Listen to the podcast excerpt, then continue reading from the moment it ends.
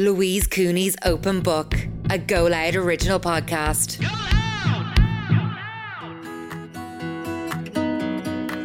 Welcome to Open Book, presented by Go Loud. I'm Louise Cooney, and as you may have heard on last week's episode, Open Book now has An Post as our official sponsor, and we are so happy about it. This podcast stemmed from the virtual book club I set up during lockdown, and I feel like we've come full circle because I'm delighted to tell you that An Post is launching their very own book club on TikTok. It's a virtual space where readers can come together and discuss the very best of Irish books. Each month, we'll be picking a new Irish book to sink our teeth into, so stay tuned for that. And kicking off in two weeks, our very first book is Dirty Laundry by Disha Bose. I've actually got a head start. I just started it this week, so pick up your copy now, and you can actually enjoy an exclusive 10% discount for An Post book clubbers from select retailers. For info, visit anpost.com forward slash book club. This week, I'm delighted to have Vicki Notaro joining me in studio. Vicki was the editor of Stellar magazine for years, but despite a hugely successful career, she's decided to leave the magazine world to work on her own novel, which I am really excited to read once it's out next year. We're all about honest conversations here in Open Book, and Vicki gave us a great insight into the seemingly glamorous world of fashion and celebrity magazines and what inspired her decision to walk away from what many would have seen as a dream job. I hope you enjoy. Thank you so much, Vicki Notaro, for joining me today on Open Book. I'm so excited to have you on. I haven't seen you in ages. I know. Catch up and hear about what you're up to and what your plans are. Thank you so much. Yeah, it's been a while. I've been kind of hiding for the past few months and just, we had a big kind of end to 2022 in my former job with a lot of award ceremonies mm-hmm. and stuff like that. So then once they were over, I knew it was time to kind of like hide away and finish my book. Yes. And as I was saying to you before we came on the air, I've just finished my first draft. So I'm feeling very good today. And it's Friday, so I'm jubilant. So for people who don't know you, you were the editor of Stellar magazine for years. Yeah, six years. Yeah. Yeah. And I feel like that's a job for the female lead in a com. A lot of people's like dream job. What was it like? Oh, it was amazing. Like, you know, I was working at Stellar and it's Baby Sister Kiss for people that remember that, um, on and off for like 15 years. So Stellar has been a part of my life for as long as it's been around. I was in the first issue, I was at the, the launch party, and I was a columnist for years in my 20s, writing about 20 something things, you know, which is very mm-hmm. rom com. um, and yeah, it was amazing. And when I went back as editor at the start of 2017, 17, I was just in a place in my life where I really wanted something kind of constant and, you know, secure, I guess. And and Stellar was always a great love of mine. So I was really happy to go back as editor. But yeah, last year, I think after the pandemic, everything just changed for everybody. Mm-hmm. And I just had to kind of reassess where I was in my life and where I wanted to go. And did I want to keep doing something that I've been doing for 15 years? And I just felt like I was ready for a change. But I always say I'm very kind of like flexible and fluid with my attitude to mm-hmm. employment. Mm-hmm. like maybe in a few years I'll want like an office job again, but I was just ready to kind of let it go. And not only that, I was ready to kind of like freshen it up because I felt in a way that I was holding the magazine back. You know, I'm 37 now and it's a young gal's mag. So the current editor now, Megan, she's been with us for years. And I kind of watched her grow into the woman that could, you know, take over the magazine. Mm. And she's doing an amazing job. So, yeah, everything just felt very right. It felt like the time to go. Yeah, I feel like nobody has forever jobs anymore. Exactly. It's nice to be able to change things up and then just to get a new perspective and yeah. new learnings, and then God only knows where the road. Exactly, and I, had been running the whole company for three and a half years, yeah. and that I didn't love that side of the job Were at you all. the editor of VIP magazine? I was the managing director of the company. Right. So VIP has a brilliant editor called Bianca Luykx, and she looks after you know the magazine yeah. in its entirety. But I was running the business side of things, business and okay. I was kind of in charge of developing the business a bit more. So you know, doing events, doing podcasts mm-hmm. bringing new, I guess, revenue streams in and, and like promoting the brands overall. And I didn't love, I actually did like that side of things, but I didn't love being a boss of that yes. many people. Okay. I'm not a natural boss. I'm a bit of a pushover. If someone came to me giving out, I'd like take that home with me, you know? So I just realized after I'd been doing it three and a half years, I felt like I'd done all I could in that role. I thought to myself, well, I just step back from the MD part. Mm. And then I said, no, do you know what? I want to make a break. Like, I want to do something else. Yeah. And then, very kind of serendipitously, the universe had my back. I got an opportunity to write my first novel. Yeah. So it's amazing. I remember when I was in school and I was in college, working in a magazine was my dream. Yeah, I was probably it is a dream much, job. Too much of the hills. I went yeah. and did communications in DCU, and I was the editor of the fashion magazine there. It was always just my dream. And I'm Yeah. saying I was a very bad editing job I did. Like we didn't even we do shoots and we wouldn't even put in where the clothes were from or anything like that, you know. but it was it was it was fun. How did you get into all of it? Oh God! So I I've always been very precocious and annoying, and I remember being heading into my final year in college. I was doing a degree in Trinity in film and English, and I didn't love college. It was very kind of I felt very kind of lonely and isolated, and big campus, lots of people who kind of knew each other. I always felt like a bit of an outsider. I used to mm-hmm. get the Luas like back and forth Yeah. between classes to Tallaght, like, and I just didn't love it. So I was saying to myself, look, you've been, you know, doing this college thing for. I'd, I'd actually repeated a year because I'd failed Italian and thought I was the biggest failure of all time, and I'd switched into English and film. Mm. And I said to myself, right, you've been in college for five years. This will be your fifth year. You better do something with your life. So, being the eager and annoying person I am, I just started emailing lots of people that worked in cool places mm-hmm. looking for a job. Mm-hmm. And I got down to the final two for a Google internship, a paid internship, and God knows where that would have taken me. Mm. And I also sent an email to Susan, who was the editor of Kiss magazine at the time, just saying, look, I can write. I write for the college newspaper. Here's, you know, a few examples of my work and do you want me? And they said yes. I remember Susan from Fade Street. Yes. Karina Gaffey had a great line in that I'm not the boss, Susan's the boss. She was scary in Fade Street. Oh she was not God. scary in real life. That's a throwback. I was in the background in a lot of Fade Street Were scenes. you? Yeah, wearing the same yellow mustard cardigan that I wore every day. What a claim to fame. I know. But like, you know, the girls didn't actually work there. So Yeah. there's a bit of inside info for you. At all? At all. Oh my god. Oh my god, am I not supposed to say that? Maybe I'm not. I think Vogue could tell you herself. She didn't she didn't actually work at Stellar. so cool though.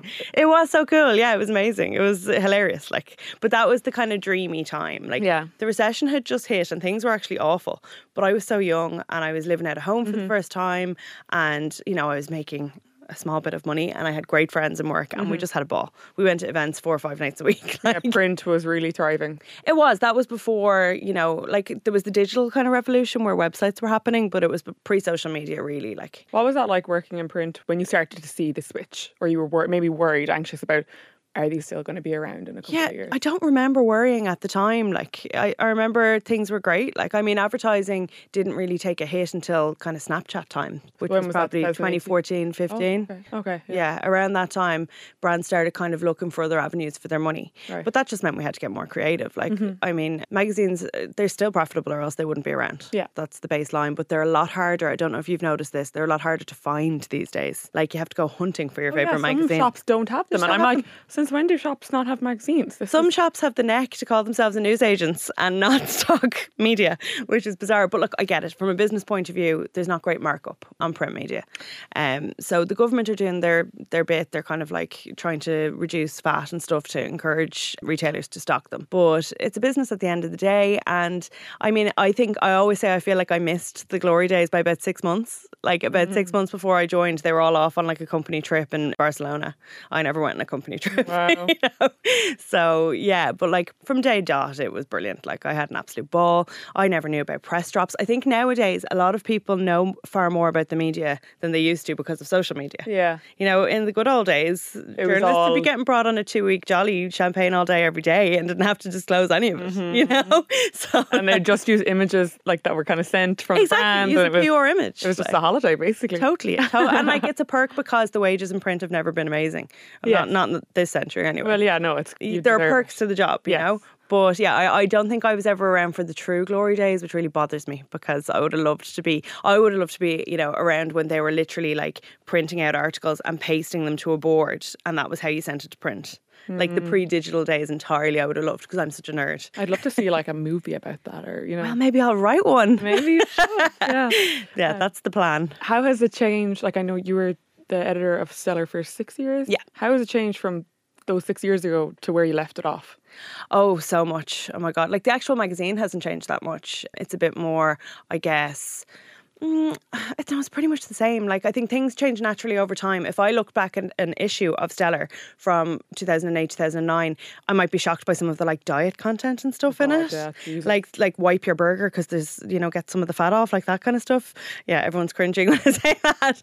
Like we had none of that, obviously. So I think things just naturally, the editorial content just naturally changed with the times. It's not so funny. I know, diet so wild. in a magazine. I know, and Like, that was it. Like that's what I grew up with. You know, that's what I grew up reading. And like ex- I remember exercises in magazines. yeah, but well. that's okay. That's still wellness. That's Yeah, fine. yeah. But Like, it doesn't happen anymore, exercise. though. It does sometimes. It's uh, difficult to shoot, if I'm honest. Yeah. People, people do it a lot better on social media. On you can YouTube. see everything. Yeah, yeah, yeah. exactly. So I think with magazines, you have to really know your strengths. Like, what do they bring to the table that nothing else Yeah. can? Mm-hmm. And that to me is good writing and beautiful photography. So that's the kind of stuff we took. But I mean, in terms of like the industry and the brands, like you'll know, I I kind of switched very early on into having influencers on the cover, and Mm-hmm. Why that was do that? something that nobody else was doing. I did it because people weren't buying magazines with A-list celebrities on them anymore, which really shocked me. Yeah. Like I went back to Stellar at the start of 2017.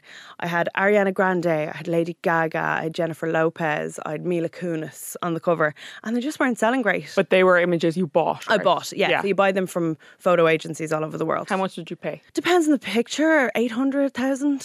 Depends. That's mad, isn't it? Yeah, but like they're such beautiful pieces. Like they're basically cast offs from other shoots. Yeah. So they might have appeared in a shoot for Vogue or Elle or Cosmopolitan US, and the photographer then has the rights to sell them on Yeah. internationally with credit. Um, so you're getting really expensive images. And can you remember the first influencer you had on the cover? So Suzanne Jackson was on just before I took over as editor, and that was a kind of test. Mm. But they split the run with that one, and they also had Kim Kardashian on the cover because I think the owner wasn't 100% convinced that people would buy an influencer cover. Right. So Suzanne was probably the first big one. Who did I have as my first? Maybe Rosie Connolly? Rosie Connolly. I had Una Healy, which was kind of a she's a pop star as well, so that was kind of a, a test as well. Um, and then Suzanne was probably my first big one where I was like, right, we're going. We did her like a year later for Christmas, and that one flew. So something clicked in my head, and I said, people are really nosy, myself included, and we want to know about us as Irish people. Yes. Yeah. And we want to know about these people that we spend so much time, you know, watching their lives in a non creepy way. Mm-hmm. Yeah. So you were a very early one. Mm-hmm. Um, Keilidh MUA was a very early one. AD and Kate. Yeah, Rosie. There's loads. I'm forgetting. And you Like, obviously found that they worked because you kept doing it. they sold. Yeah. Yeah, people bought them. I'd Roz Purcell, who again at the time had profile as a model, but also more so as an influencer. Mm. I had everyone really like, and it's still working obviously because Megan chose Neve Cullen. And let's just take a little step back into the glory Yes. days of when things were a little bit different and it was kind of more celebrity focused. Can you tell us about some of the cool interviews that you've done? Yeah, oh my that you've god. met? So most of them were for Kiss. Yeah. Because Kiss was a real teeny bopper magazine and obviously they're massive fans of everything. They're obsessed with everything at that age. And they used to beg us to put certain people on the cover and that was always really interesting because it was like having a little focus group on it was all, all on Facebook. Mm. Focus group on Facebook every single month. So I got to do amazing things. I got to fly to Paris to see Justin Bieber perform in the Eiffel Tower.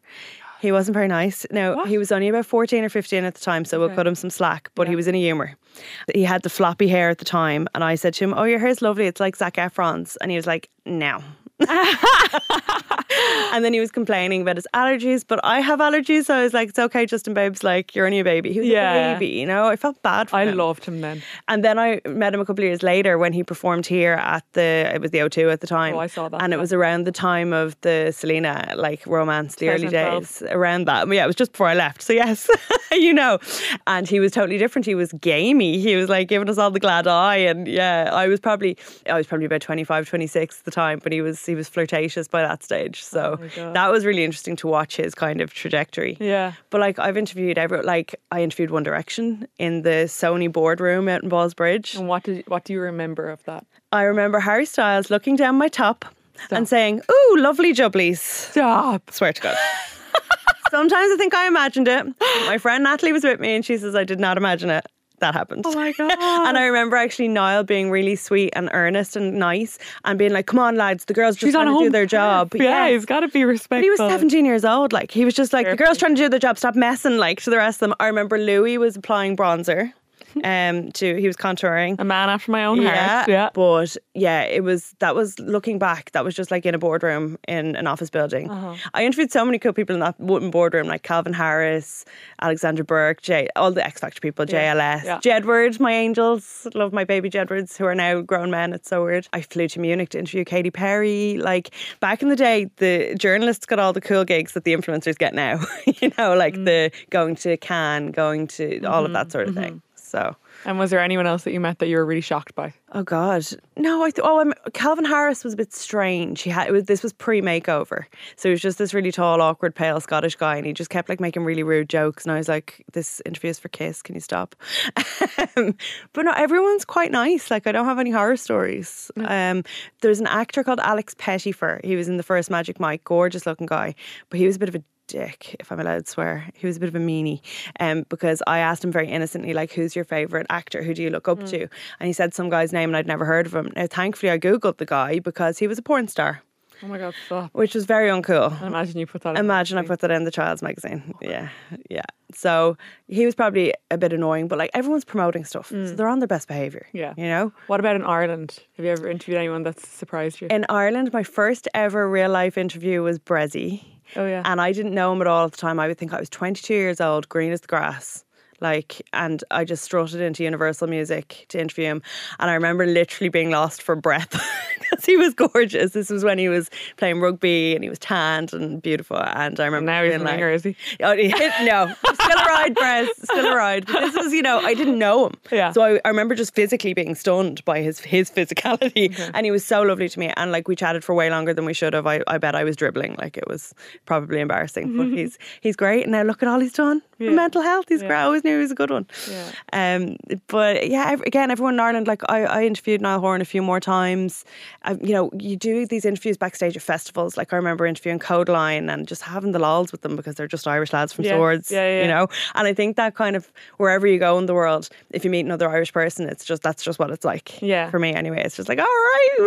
you Yeah, yeah, yeah. So yeah, it's been a wild trip. But my favorite actually ever interview, ever, was Marian Keyes. Oh my god, I love They Mar- say you should never meet your heroes, but you should meet Marion if she's your hero because she's the very best. And she invited me out to her house in Dún Laoghaire. Beautiful, very eclectic, very my taste. Mm-hmm. Um, and she was just so kind to me. She gave me a scarf from her wardrobe because she said it would look nice on me. And I've since learned that this is something that she does. She's a terrible woman for just giving away her stuff. Like an Alexander McQueen pink scarf, like fabulous. And she insisted on driving me to the Dart afterwards in her little Fiat 500. She's just an angel. Yeah. So she, that was a really like you know kind of full circle moment for me where I was like I cannot believe 15 year old me knew I'd be sitting in Marian Keyes' gaff.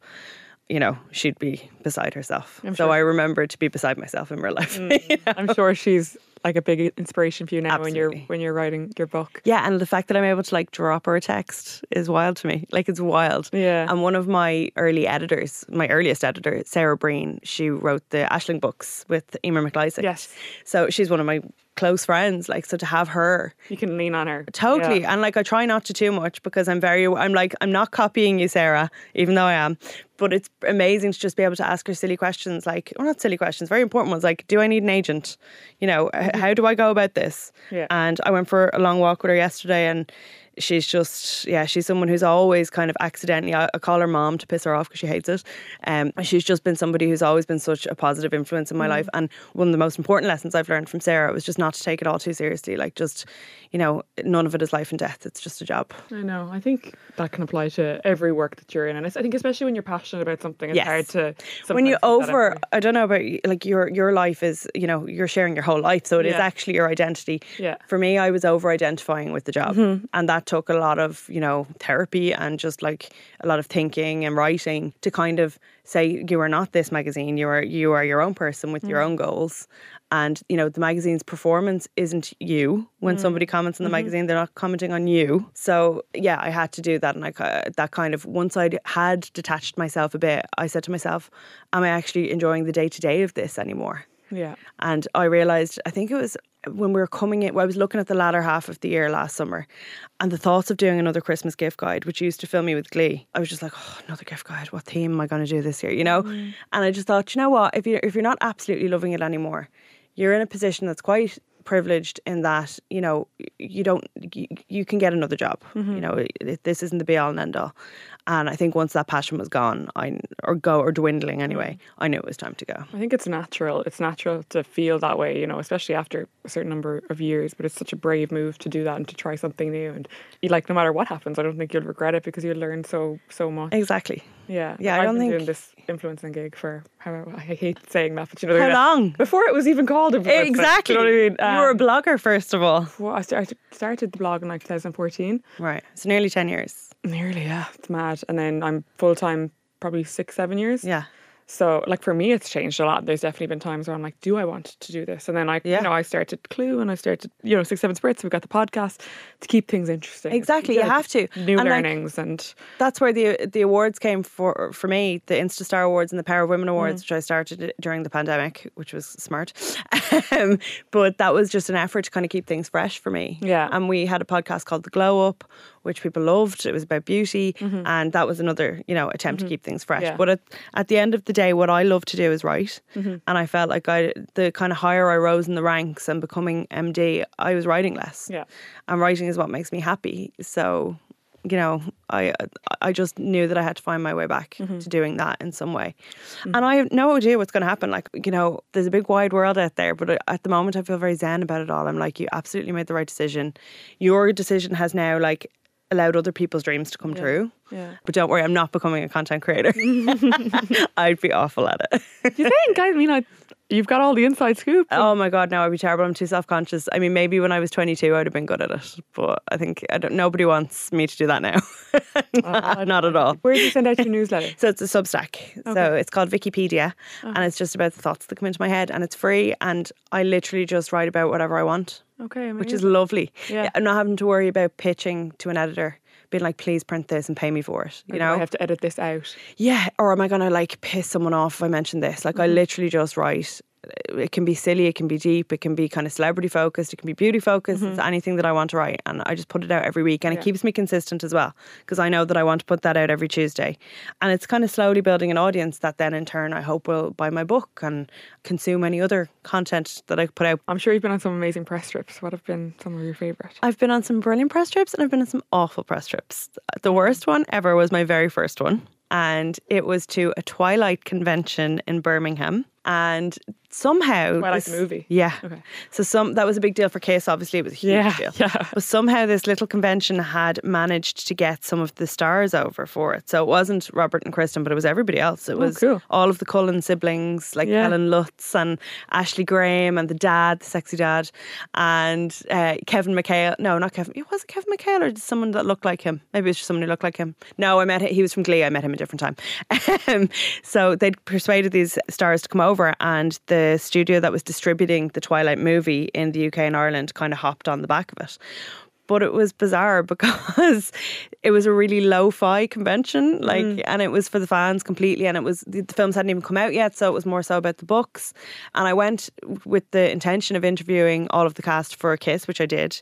But like they put us up in a, a really like a two-star hotel and we had i'd share a bed with my colleague Oh who I didn't know very well because we'd only been working together a few weeks, oh, another my girl, God. like, and you know, they didn't look after, you know, yourself now when you go on a press trip, everything's looked after for you. But we had to like book our own trains and our, they didn't book us baggage. So we actually missed our flight home and had to like get another flight home. It was, you know, Ryanair and they were Mm-hmm. strict about the bag. And it was just a bit nightmarish. And that might sound really spoiled to somebody who's never been on a press trip, but this was work. And, you know, I was there to do interviews that were crucial for the magazine. Mm-hmm. And just the fact that I had to sleep, you know, basically on uh, almost on the floor with a colleague was just really random. Mm. Yeah. And I thought that's what press trips were like, right? So I was a bit allergic to them after that. and now I think they're more fabulous now in the Instagram age because everything's really beautiful Yes. and everything's a photo op. Uh, probably But not every time now. Like, I mean, obviously, some people are just better at organising than others. Yeah, You know? but as I was saying to you before we came on, like I'm totally allergic to press trips now because I just don't want to be away unless it's all completely on my terms. I'm so spoiled, but in in a way that like I'm just like, oh no, someone else will get more out of that than I will. I think the best one I ever went on was with my best friend Nadia, who's an influencer, Nadia Daily Self, and she is a wine writer and travel and wellness, and she does a bit of everything. She and I I met in school, and it's just we've been best friends ever since, and it's just gas that we're both kind of in the media together. But she and I went to Rioja with Campo Viejo Mm-hmm. my God, to the vineyards. Yeah, it was beautiful, really I want to beautiful. go there. That's on my list. I was in Bordeaux last year and I my mom, my two sisters, and we just had a ball. It's so fun, isn't wine. it? It was great. Great fun. and this was really press trippy in that they had every kind of hour allocated to doing something. So we were staying in a town called Logroño, which is near Bilbao, and it was like your tip. If you imagine like what a lane of tapas bars looks like, it was just perfect. Um, it was like just everyone just nibbling and drinking and having a laugh, and then like we did, you know, a sunset dinner in the vineyard, really, really beautiful and Yeah. Instagrammable, and yeah, that was a highlight. Yeah, that sounds like the dream. That sounds like the press trip you would imagine. you know? Yeah, I mean, like if you, anyone wants to invite me on ones like that, absolutely go. But I mean, you know yourself, they vary How are you greatly. finding the adjustment to self employment? I am loving it so far. I'm very lucky in that you know I'm 37 years old. I have a bit of money. You know, my house is bought. I had a wedding. We don't want children, so like our money is very much our own. I actually Um, saw you've spoken about that. Yeah, I mean, I used to get asked about it all the time when I was younger, probably because I was a bit mouthy about it. But Mm. the reason I was mouthy about it is because I wanted to normalize it. I, Mm-hmm. You know, not every woman has to become a mother. It's not the be all and end all of femininity. Especially if you don't want it, Exactly. feel that pressure, you know? You shouldn't have to do anything you don't want to do, and I've never wanted to. But in terms of self employment, yeah, like I felt like now was the time, and I'd been self employed before, and I was a lot less secure then than I am now. So before I went back to Stellar, I was freelance for two years, and it was quite lucrative in that you know I was always pitching, I was always hustling, I was always looking for money, and I found myself writing things that I, you know, they're a bit soul destroying, like ten things you never knew about milk.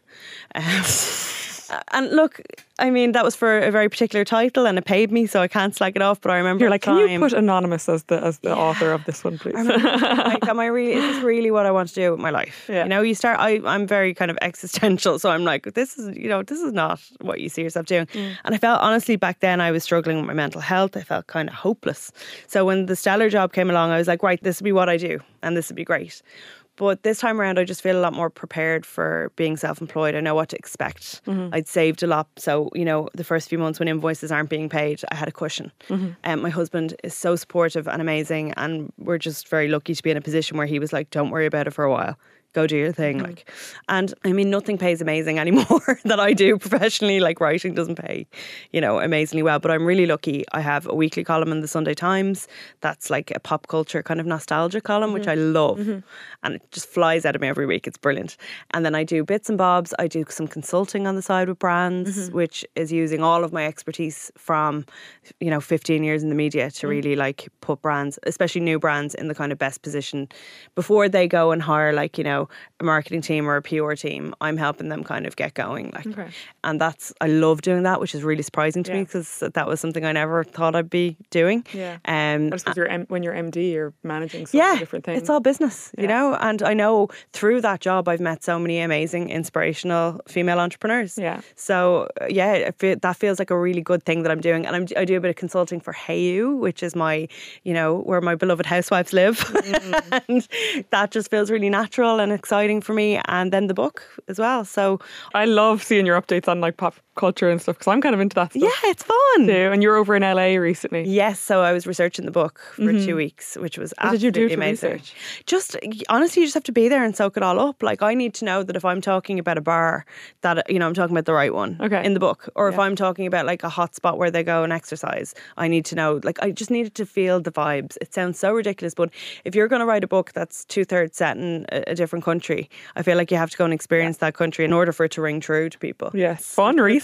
It was so fun. It was the most fun. We went to Palm Springs. Like we we had an absolute ball, but it was all in the name of book research. Like you know, I wanted to know what they were eating over there. All they eat over there now is truffle. Like every restaurant stinks of truffle. I'm like, lads, you're about five years behind in terms of cuisine. Um, I wanted to know what the cool drinks were, like where you know the cool gay guys hang out, like stuff like that. Would you ever move there? Do you know what? I'm really open to whatever when it comes to like California or New York. Joe's job might take my husband might take us to the states at some point, What and I'm he do? he works in tech. Oh, okay. Very complicated. Haven't a clue. Listened to him for two and a half years at home. Still don't really know what he does. Yeah. It involves migration and the cloud and deploying. Nobody assets. understands the cloud. Nobody understands the cloud. And he's brilliant at what he does. Like he wins all these awards and he's a super nerd and he like speaks at conferences and stuff. I'm so proud of him. But I feel like we're actually going to Seattle Seattle. Um, cool. He has a nerd conference, and I'm just going to write a travel feature. Crack. Lovely. Yeah, so travel features are great crack as well. But again, I like doing them on my own terms. So I like organising them myself and then pitching it around and Yeah. seeing if anybody wants it. Because if I'm going to a new city, I want to know what people like me want to do there. Yeah. So I'm happy. Starbucks was founded there. I'm going to the Starbucks roastery. Starbucks. I'm so basic. I love Starbucks. So, um, like, there's just there's loads of there's a museum of pop culture there. You know, Yeah. it just seems like my kind of town. So, um, yeah, I forget what you even asked me. I'm just waxing lyrical about America. Would I live there? Yes, I would, but for a brief time. I think. In, with New York, I want to live there as a rich old lady. Yeah. You want to be super, super rich. yeah. Yeah. When I'm like 70, if I've, you know, made made a fortune, I want to go and live on the Upper East Side or Upper West Side. Three And- years since I moved back. Is it? Yeah. Yeah, and was how did you find it? Like Living living, over there. Yeah. Like I loved getting set up. It was so much fun. Like, and I was so free. Like, you know, I was. I only had watching you decorate. It's so I had no one to worry about but myself. Yeah. You know, that kind of way. Yeah. And it was so much fun and I put so much time and planning into it. But the reality of living there, it's hard. Like it's lonely totally. and it's a different lifestyle to here. I feel like we're a lot more chilled. Yeah. Even though it doesn't always feel like that, we are more chilled and people would walk over you there. Do you know that Yeah. kind of way? It's, Yeah, yeah. It's very like people come and go. Whereas here, I think we value each other a lot more. We do. There's much more of a sense of community in, in mm. Ireland. Well, I think even like Dublin and London are so different. Yeah. In terms of the media industry, the influencing industry, and New York and LA are so different. Like LA, they're almost too laid back. I was like, will will you shake a tail there, making my drink? Like they're literally just, you know, like a sloth behind the bar. I'm just like, dude, do you want your tip? You mm. know, it's wild. I think if if I was what I mean by I want to be a rich old lady living there is that I, you know, I don't necessarily want to go into the dog eat dog world of media you over be there. chasing around. Yeah. Yeah, like I'd like to retire there and be Nora Ephron. That's my goal. I Live my best Nora Ephron life in New York. I know. Yeah. Like literally live the housewives. Yeah, life. yeah, Yeah. Without having to to like fight with people on camera, that would be bad. So what's next for you after you finish your book? Do you have you thought that far ahead? I mean, I hope to do another one. Yeah, like that's You've loved it. You've loved the process. Oh, I've loved it. I absolutely loved it. Like some people, I think really, um, you know, they kind of overthink things. One of my my only superpower is that I'm quite fast with stuff, right? Mm. So I'll sit down and I'll write, even if it's shit and I have to throw it out the next day. I'm good at like just getting stuff out, and I also love a deadline. Like I've been, I was an editor for 15 years. Like I, I love a deadline. So yeah, I really, really enjoyed the process, and it's been really quick, which is amazing. But I think that was because I'd been thinking about the book for so long and I had a full outline before I sat down to write, so I knew what was going to happen in every chapter. when are you hoping to launch? So that's up to Penguin. So I just finished my first draft. I'm going to spend the next couple of weeks finessing and tinkering with it. Then I'm going to send it in. And then I presume they'll come back with changes and you know suggestions, and it's a very collaborative process. I have, I do know that. Like the editors kind of had my back from day one, like even when it was just an idea. Um, and then I don't know. I think they said with the debut author, they like to get proof copies out really early, so like eight months in advance So who will they send those to? they'll go to you and the, they'll go to journalists and they'll go to other authors and then they'll ask other authors like Marian like Louise O'Neill people I know to give quotes for Yeah, the book yeah, yeah, for the yeah. cover and stuff like that it's a real it is a real community it's really nice and it's interesting because I've worked on the other side of it for so long I've been the one promoting people's books so now I hope the people will promote mine Mm-hmm. Yeah, of you know? course. so yeah hopefully I think it'll be out in early 24 Okay. it could be earlier, but I doubt it. They have this year kind of. I don't think they're expecting me to write it so quick, but they have this year kind of nailed down. We spoke to Sarah Knight recently on Yes. the podcast. You know Sarah Knight? Yeah, the, yeah. The No Fucks Given guy? Yeah. And she was amazing. She was similar to you in that she was an editor, but for books. Yes. And she edited like the likes of Gone Girl and like all Amazing. amazing, hugely successful. books. Yeah. She was so successful in what she did, and you know it was obviously She burnt out, didn't she? Yeah, Yeah. she was having like panic attacks and was just done. And she's so happy now. She's living in the, Dominican Republic, living her best life. Nice. Yeah. I mean, that's just it. I think you just get to a point where, for me, it wasn't like a, a mental. Sometimes people take burnout negatively. It was just a case of being done. And I think it's like the year of people walking away from jobs that they love, like Law Roach, the stylist, as well, mm-hmm. Mm-hmm. because they're not making them happy anymore. They're not Yeah. serving them in that way. And I mean, a lot of people, I think, thought that I'd write nonfiction. Because I've mm. been a journalist for so long, but I had zero interest in writing nonfiction. It was all fiction for me. Yeah. And that's quite rare. I don't know if there's that many new Irish fiction authors every year. So Penguin are really behind me and they really want to give it a push. And I very much hope that they want a second one from me and a third and a fourth and a tenth. But like, I'd love to, you know, I want to write a TV show. Oh I want to write a movie. I want to write. You've the- done your research anyway. Oh, Well, absolutely. for- yeah, I want to write a rom com. Like, I have massive ambition. And when I met my agent, Faith, for the first time recently, she's a literary agent. But I said to her, you know, Faith, I'm all go. This is what I want to do. And she was a bit like, whoa, they're horsey. Like, write the book Yeah. and see how you get on and see if it's well received because you just never know. You know, people might think it's fluff. Some people might think it's funny. Some people might think it's just, you know, a beach read or whatever. And that's fine. I just, I felt like it was something I had to do and I've done it and I've loved the process. And I hope I get the opportunity to do it again and again. Well, I can't wait to read it. And Thank you. Thank you so much for joining us today and for sharing all the inside secrets. Thank you so them. much. And yeah, best of luck with everything. Thanks, Louise. Big thanks to Vicki for joining us for the chat today. It's always great to take a look behind the scenes and learn a little more about something we're all familiar with, like those glossy magazines. You can listen back to more great episodes of Open Book on the Go Loud player, and we have a new episode released each Wednesday. But if you can't wait, check out the bonus episode on Monday.